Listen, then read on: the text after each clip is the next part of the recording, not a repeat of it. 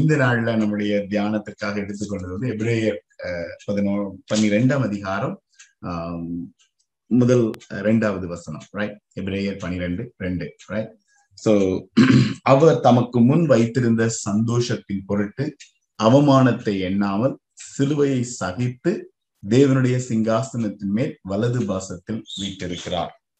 சிலுவை, சிலுவைக்கு அருகில, சிலுவைக்கு சம்பந்தப்பட்ட வசனங்களாக நம்ம தொடர்ந்து தியானித்துக் கொண்டிருக்கிறோம். அதிலும் இந்த வாரம் வந்து பெரிய வாரம், மிக முக்கியமான வாரம். ஆண்டவர் குருத்தோலை ஞாயிற்கு அதுக்கப்புறம் தொடர்ந்து ஆண்டவர் கடந்து சென்ற பாதைகள், ஒவ்வொரு நாளும் நடந்த சம்பவங்கள், இது ரெண்டையும் மனதுல வைத்து நம்ம வந்து தியானித்துக் கொண்டிருக்கோம். எபிரேயர் பனிரெண்டு ஒன்று ரெண்டு வந்து ரொம்ப முக்கியமான, நம்ம அடிக்கடி பல சூழ்நிலையில கற்றுக்கொண்ட வேத வசனம். அப்போ அதுல முதல் வசனத்துல சொல்லப்பட்டிருக்கும், நம்ம வந்து நமக்கு முன்னாடி அநேக அஹ் வந்து பாரமான எல்லா காரியத்தையும் ஒதுக்கி தள்ளிட்டு ஆண்டவருக்காக பொறுமையோடு ஓடுன ஒரு கூட்டம் மேகம் போன்ற திரளான சாட்சிக்கு முன்னாடி போயிட்டு இருக்கு. அதே போல அதே பாதையில தொடர்ந்து ஓட நம்ம அழைக்கப்படுகிறோம் அப்படின்னு சொல்லும் பொழுது, சுற்றி நெருங்கி நிற்கிற பாவத்தை தள்ளிவிட்டு விசுவாசத்தை துவக்கிறவரும் முடிக்கிறவரும் ஆகிய இயேசு கிறிஸ்துவை நோக்கி நமக்கு நியமித்திருக்கிற ஓட்டத்துல பொறுமையாடு ஓடக்கடவோம் அப்படிங்கிறதுதான் அதனுடைய சூழ்நிலை. அதை ஆண்டவர் நமக்கு செஞ்சு காமிச்சார். அதான் ரெண்டாம் வசனம், அவர் தமக்கு முன் வைத்திருந்த சந்தோஷத்தின் பொருட்டு அவமானத்தை எண்ணாமல் சிலுவையை சகித்து தேவனுடைய சிங்காசனத்தின் வலது பாசத்தில் வீட்டிருக்கிறார். அப்ப நான் இந்த இடத்துல இந்த பொறுமையோட ஓடக்கடவோம் அப்படிங்கிற அந்த ஒரு குறிப்பு வந்து என்னை கொஞ்சம் அதிகமா யோசிக்க வச்சுச்சு. அது மாத்திரம் இல்ல, இது வந்து நம்முடைய பெரிய வாரம், ரைட், பேஷன் வீக். அப்போ இந்த நாள்ல இந்த செவ்வாய்க்கிழமை வந்து என்ன நடந்துச்சு அப்படிங்கிறத யோசித்து பார்க்கும் பொழுது, அத்தி மரத்தை ஆண்டவர் சபித்தார். அடுத்த நாள் காலையில வந்து பார்க்கும் பொழுது பேதுரு சொல்றாரு, ஆண்டவரே நீங்க சபிச்சு அந்த அத்தி மரத்தை பாருங்க, முழுவதுமா பட்டு போச்சு அப்படின்னு சொன்ன சூழ்நிலை. அதுக்கப்புறம் இந்த செவ்வாய்க்கிழமை நடந்த அநேக சம்பவங்கள், அதனுடைய பின்னணியை வைத்து பார்க்கும் பொழுது இன்றைய தியானத்திற்கும் அதற்கும் அநேக தொடர்புகள் இருக்கிறது. அப்போ செவ்வாய்க்கிழமை வந்து என்ன நடந்துச்சு அப்படின்னா, மத்தேயு இருபத்தி மூன்றாம் அதிகாரம், இருபத்தி நான்காம் அதிகாரம், இருபத்தி ஐந்தாம் அதிகாரத்துலலாம் சொல்லப்பட்ட வசனங்கள் அவ்வளவும் அதுல வந்து அஹ் அந்த நாள்ல நடந்த சம்பவம். அதே போல மத்தேயு மார்க் பதிமூன்றாம் அதிகாரம், லூக்கா இருபத்தி ஒன்றாம் அதிகாரத்துல எல்லாம் சொல்லப்பட்ட வசனங்கள் எல்லாம் அந்த கடைசி நேரத்துல ஆண்டவர் பிரசங்கித்த விசேஷமான பிரசங்கம். அப்போ இதுல மூன்று விதமான காரியங்கள் அதற்குள் அடங்கி இருக்கிறது. மத்தேயு இருபத்தி மூன்றாம் அதிகாரத்தை எடுத்தீங்க அப்படின்னா எட்டு விதமான ஐயோ ஐயோ ஐயோ, மாயக்காரராகிய வேதபாரரே பரிசேயரே உங்களுக்கு ஐயோ, குருடரான வழிகாட்டிகளே உங்களுக்கு ஐயோ அப்படிங்கிறதுலாம் அதுல சொல்லப்பட்டு இந்த கடினமான வார்த்தைகளை சொல்லி ஆண்டவர் எச்சரிப்பார். ஏன் இந்த செவ் இந்த செவ்வாய்க்கிழமையில நடந்தது என்ன அப்படின்னா, அவருடைய அநேக சூழ்நிலைகள்ல அவரை கேள்வி கேட்கப்பட்டுச்சு. அவருடைய தலைமைத்துவம், அவருடைய எதிர்காலம், அவர் சொன்ன தீர்க்க தரிசனங்கள், அவர் சொன்ன ஒவ்வொரு காரியத்திற்கும் வந்து கேள்வி எழுப்பப்பட்டுச்சு. அப்ப இந்த கேள்விகளுக்கெல்லாம் ஆண்டவர் பதில் சொல்லும் பொழுது நிறைய உதாரணங்களோடு, நிறைய தெளிவான சத்தியங்களோடு அவங்களுக்குள்ள வந்து ரொம்ப ஆழமாக எடுத்து கூறின காரியங்கள். இப்போ மத்தேயு இருபத்தி மூன்று வந்து அநேக எச்சரிப்பின் சத்தம் அதற்குள் காணப்பட்டுச்சு. இந்த நாள்ல இது வந்து நீங்க வந்து கடைசி நிமிஷமானாலும் உங்களுக்குள்ள இருக்கிற உங்களுடைய வாழ்க்கையில உங்களுடைய ஜபமா இருக்கட்டும், நீங்க போதிக்கிற போதனையா இருக்கட்டும், நீங்க எந்தெந்த சூழலில் எப்படி எப்படி இருக்கணும், சடங்காச்சாரமாக சம்பிரதாயமாக இருக்கிறவர்கள் நீங்க என்ன செய்யணும்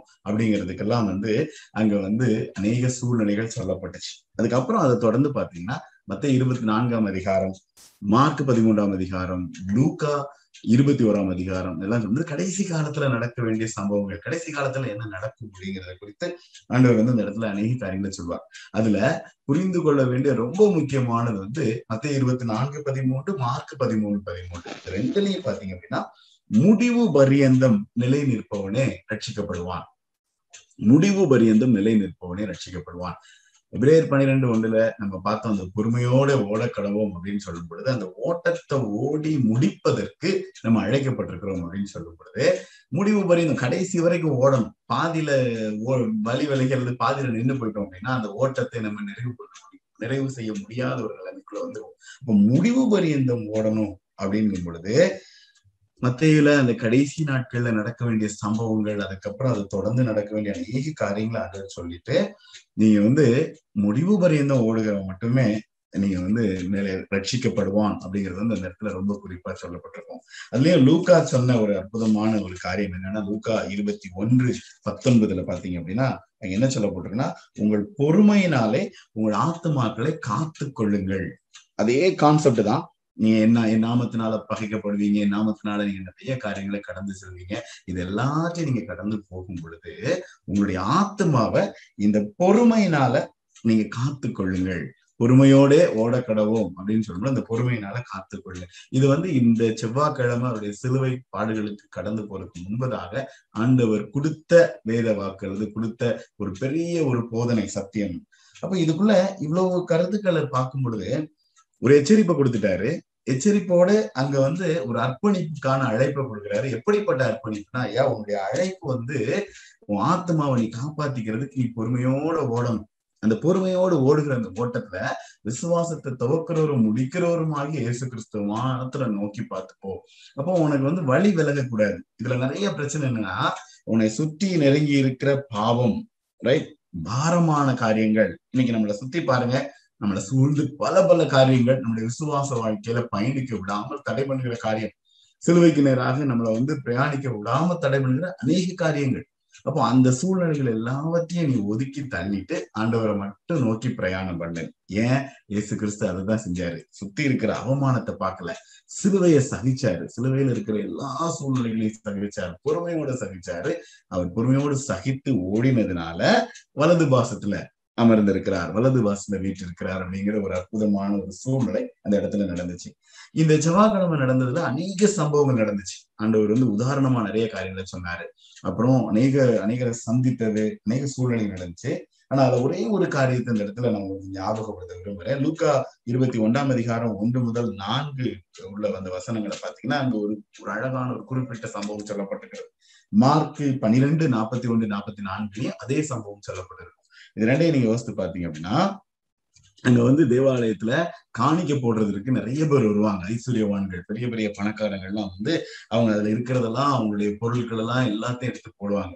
அப்போ அந்த இடத்துல ஒரு ஏழை விதவை ரெண்டு காசு போடுகிறதை கண்டு இந்த ஏழை விதவை மற்ற எல்லாரை பார்க்கிலும் அதிகமாக போட்டால் என்று மெய்யாகவே உங்களுக்கு சொல்லுகிறேன் அப்படின்னு ஆண்டவர் அந்த இடத்துல சொல்றதை பார்க்க முடியும். ஏன் அந்த வார்த்தை சொல்லப்பட்டுச்சு அப்படின்னா, அதிகமா கொடுத்தா, அதிகமா கொடுத்ததுல எப்படின்னா தன் ஜீவனத்துக்கு உண்டாயிருந்தது எல்லாத்தையும் கொடுத்து விட்டா, போட்டு விட்டா.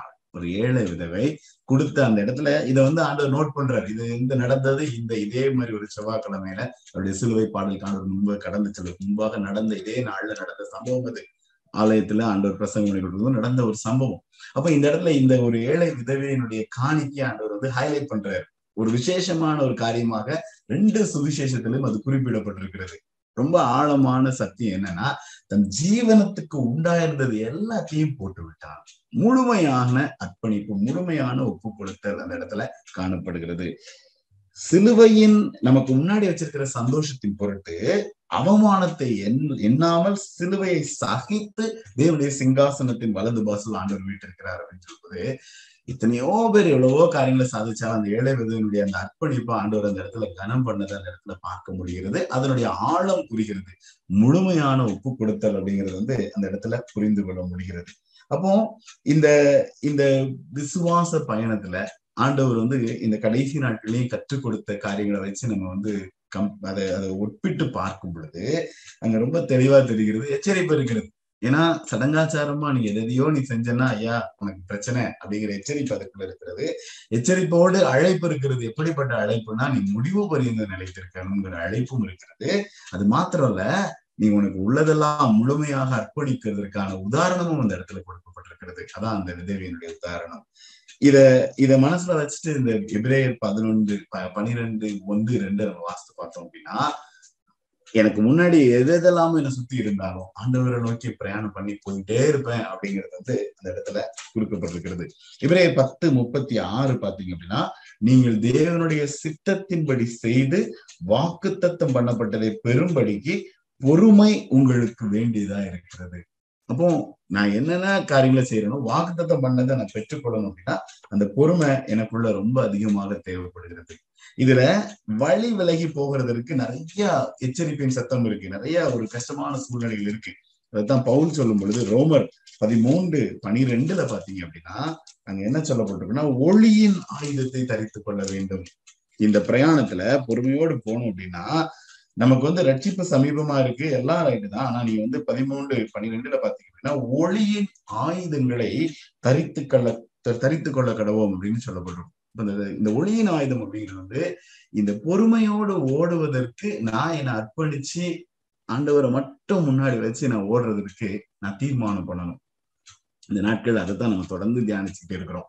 அப்போ இந்த சிலுவையை சகித்து அவமானத்தை எண்ணாமல், அப்போ இந்த பயணத்துல நான் அவமானங்கிறது உண்டு, எனக்கு பாடுகள்ங்கிறது உண்டு, எனக்கு சில குழப்பங்கள் வேதனைகள்ங்கிறது உண்டு. ஆனா அதன் மத்தியில நான் எல்லாத்தையும் உதறிட்டு நான் ஆண்டவரை மட்டும் நோக்கி பார்த்து பிரயாணப்பட நான் அழைக்கப்படுகிறேன். ஏன் அப்படின்னா அவர் வலது பாசத்துல வீற்றிருக்கிறார், ராஜாவாக வீற்றிருக்கிறார். இந்த சிலுவையை வெற்றி சிறந்து அவர் ராஜாவாக வீற்றிருக்கிறார், அதுல எந்த சந்தேகமும் கிடையாது. மார்க்கு பதினாறு பத்தொன்பதுல வாசத்து பாத்தீங்கன்னா அந்த பரலோகத்துக்கு எடுத்துக்கொண்ட பின்பு அவர் பிதாவுடைய வலது பாசத்துல வீற்றிருக்கிறார் அப்படிங்கிறது வந்து அந்த இடத்துல குறிப்பிடப்பட்டிருக்கு. அதே போல ஏசாயா அறுபதாம் அதிகாரத்தை எடுத்தீங்கன்னா இன்னைக்கு சொன்ன அந்த வசனத்தினுடைய இன்னொரு பகுதி அதுதான். அங்க வந்து ஏசாயா அறுபதுல வந்து கர்த்தர் உதிப்பார் அப்படிங்கிற வார்த்தை இரண்டாவது வசனத்துல சொல்லப்பட்டிருக்கும். உண்மையில் கர்த்தர் உதிப்பார். அவமானத்தை எண்ணாமல் சிலுவையை சகித்து போனதுனால வலது பாசத்துல வீட்டிருந்த அந்த உயர்வை பெற்ற அந்த உன்னதத்தன்மையை பெற்ற அதே அனுபவம் உண்மையை கர்த்தர் உதிப்பார்.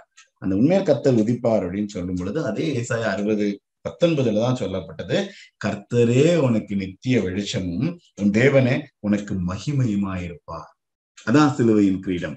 அப்போ இந்த இந்த முழு சூழ்நிலையை பார்க்கும் பொழுது இந்த நிலையை ஒரு தனி மனிதன் அடையும் பொழுது அங்க வந்து ஆண்டவர் மகிமைப்படுத்துகிற ஒரு கிரீடத்தை பெற்றுக்கொள்கிற ஒரு அனுபவத்தை பார்க்க முடிகிறது. ஒன்று கொரிந்தியர் ஒன்பது அதனுடைய கடைசி வசனங்களை பார்க்கும் பொழுது ஒன்பது இருபத்தி ஐந்து சொல்கிறது, பந்தயத்துக்கு போராடுகிற யாவரும் எல்லாவற்றிலும் நிச்சயடக்கமா இருக்கணும். அது மாத்திரம் இல்ல, அழிவில்லாத கிரீடத்தை பெறும்படிக்கு நம்ம அப்படி செய்கிறோம். இந்த அழிவில்லாத கிரீடம் அப்படிங்கிறது தான் கிறிஸ்துவனுடைய மகிமை, கிறிஸ்து நம்ம உதிக்கிற தன்மை. ரைட். சோ நம்ம வந்து தொடர்ந்து ஆல்மோஸ்ட் நாற்பது நாளுக்கு இன்னும் ரெண்டு மூணு நாட்கள் தான் இருக்கிறது. இவ்வளவு நாள் காத்திருந்து சிலுவைக்கு அருகில வந்து நிற்கிறதுக்கு ஆண்டவர் நமக்கு பலனை கொடுத்துட்டாரு. ரொம்ப அழகா ஆண்டவர் நம்மளை வழி நடத்தி இருக்கிறார். ஆண்டவருக்கு நன்றி செலுத்துவோம், வசனத்தை பற்றி பிடிச்சு கொள்வோம். இதனுடைய ஆழம் வந்து என்னுடைய வாழ்க்கை, என்னுடைய என்னுடைய ஆவிக்குரிய பிரயாணத்துல நான் பொறுமையோடு ஓட, ஆண்டவர் கற்றுக் கொடுத்த காரியங்கள்ல முடிவு பரியந்தம் நிலையில் இருக்க, முழுமையாக அர்ப்பணிக்க நான் கற்றுக்கொள்ளும் பொழுது கர்த்தர் எனக்கு வந்து அவரே எனக்கு நித்திய வெளிச்சமும் எனக்கு மகிமையுமாயிருப்பார். மேபி அந்த ஸ்லைட்ல நம்ம போட்ட அந்த ரெண்டாவது வசனம் இதுதான். ரைட். அப்போ அந்த கிரீடம் அப்படின்னு சொல்லும் பொழுது அதனுடைய புரிந்து கொள்ள வேண்டிய ஒரு அற்புதமான சூழ்நிலை வந்து மனசுல அப்படியே வச்சுக்கலாம். கர்த்தர் உனக்கு நித்திய வெளிச்சமும் தேவனே உனக்கு மகிமையுமாயிருப்பார். ஜெபம் செய்வோம். தலையில தாழ்த்தோ கண்களை முழுவோம். ஆண்டவருக்கு நன்றி செலுத்துவோம். நம்பின ஆண்டவரே, உமக்கு நாங்கள் நன்றி செலுத்துகிறோம். சிலுவைக்கு அருகில வந்து நிற்க ஆண்டவரே, தியானிக்க நீர் கொடுத்த தருணங்களுக்காக நன்றி சுவாமி. எத்தனையோ சூழ்நிலைகளில் எங்களை அற்புதமாக ஆச்சரியமாக வழிநடத்தி வந்திருக்கிறீர். நீங்கள் கற்றுக் கொடுத்த ஒவ்வொரு காரியங்களுக்காகவும் பாடங்களுக்காகவும் நன்றி செலுத்துகிறோம். ஆண்டவரே, இந்த நாள்ல கற்றுக்கொண்டது போல ஆண்டவரே நாங்கள் சடங்காச்சாரமாக சம்பிரதாயமாக பின்பற்றும் பொழுது ஐயோ என்கிற எச்சரிப்பின் சத்தம் எங்களுக்குள் இருக்கிறது. ஆனாலும் ஆண்டவரே உங்களுடைய அழைப்பை நாங்கள் புரிந்து கொள்ளும் பொழுது எப்படிப்பட்ட சூழ்நிலைகள் இருந்தாலும் ஆண்டவரே முடிவு வரையும் நிலைநிறுத்தி பொறுமையோடு எங்களுடைய ஆத்மாவை காப்பதற்கு நீர் எங்களுக்கு கற்றுக் கொடுக்கிறதுக்காக நன்றி செலுத்துகிறோம். அந்த விதவையை போல எங்களுக்கு ஜீவனத்தில் இருக்கிற எல்லாவற்றையும் உமக்கண்டு அர்ப்பணிக்க நீர் எங்களுக்கு கொடுக்கிற தருணத்திற்காக கூட உமக்கு நாங்கள் நன்றி செலுத்துகிறோம் தகப்பனே. அப்பா, நீரே எங்களுடைய நித்திய வெளிச்சமாய் நீர் எங்களோடு இருப்பதற்காக எங்களை வழி நடத்துகிறதற்காக இந்த ஆண்டவரே பயணத்துல அப்பா எங்களுடைய வாழ்க்கையில நாங்கள் கிடக்கிற எல்லா காரியங்களையும் எங்களை ஆசீர்வதித்து வழிநடத்த சித்தம் கொண்டதற்காக நன்றி தகப்பனே. திருச்சபையாக இந்த இடத்துல இணைந்திருக்கிற பிள்ளைகளுக்காக விசேஷமா ஜெபிக்கிறேன். ஒவ்வொரு தனிநபரையும் ஆசீர்வதிங்க. நடுவருடைய குடும்பங்கள், தேவைகள், தனிப்பட்ட சூழ்நிலைகள் அப்பா அவருடைய பிள்ளைகளை கருத்துல ஒப்பு கொடுத்து ஜெபிக்கிறேன். வேலையினுடைய சூழ்நிலைகள் நடுவரே, இன்னும் அப்பா எதிர்காலம் நடுவரே குடும்பத்தின் சமாதானத்திற்காக கெஞ்சி நிற்கிற பிள்ளைகளுக்காக ஜெபிக்கிறேன். சரீர சுகவீனங்கள், பலகீனங்கள் விசேஷமா சத்யராஜுக்காக ஜெபிக்கிறேன். அவர் பகிர்ந்து கொண்டது போல அவர் இருக்கிற இந்த பலகீனங்கள் எல்லாவற்றையும் நடுவரே உடைய நாமத்தினால சுகத்தை கத்த கட்டளையிடும்படியாக ஜெபிக்கிறேன் தகப்பனே.